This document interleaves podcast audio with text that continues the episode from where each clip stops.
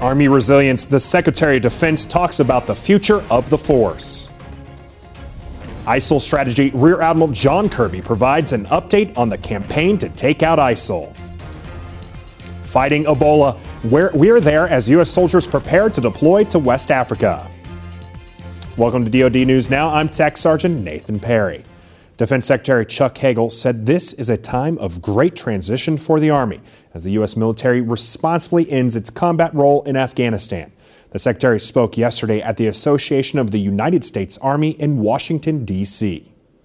As the Army emerges from over 13 years of large scale combat operations, the longest in its history, it faces new challenges. The world is becoming more volatile, less predictable and in many ways more threatening. At the same time, our defense budgets are declining. The Secretary said the strength, resilience, and dedication of the Army is what makes it the foundation of America's national security. The number of U.S. led airstrikes in the Syrian border town of Kobani has increased, according to Pentagon Press Secretary Rear Admiral John Kirby.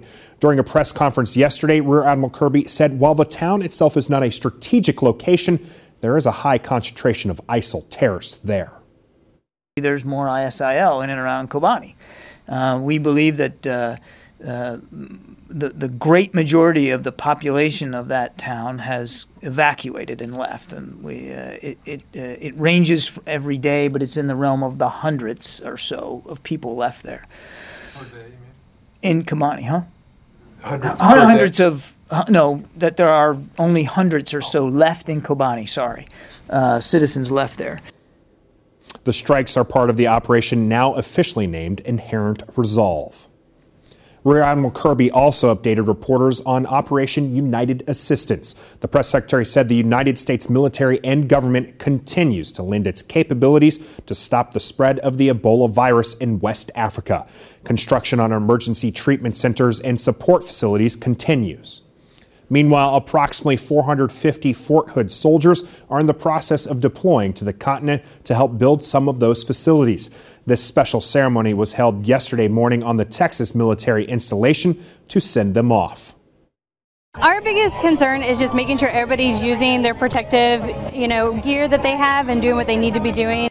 And they're no longer affecting others and causing this thing to spread further. I believe in the mission and I, I trust that as always, um, our, our unit will come out doing a, a, wonderful job for the good of our nation and, and of the world. And good luck. The soldiers' deployment is scheduled to last a year. For more, oper- uh, more on Operation United Assistance, head to defense.gov. Be sure to check out the DoD Facebook page for more in depth coverage from AUSA. Watch for us also on Twitter. I'm Tech Sergeant Nathan Perry. Keep it right here for the latest in DoD news. Up next on DoD News, Pacific Report.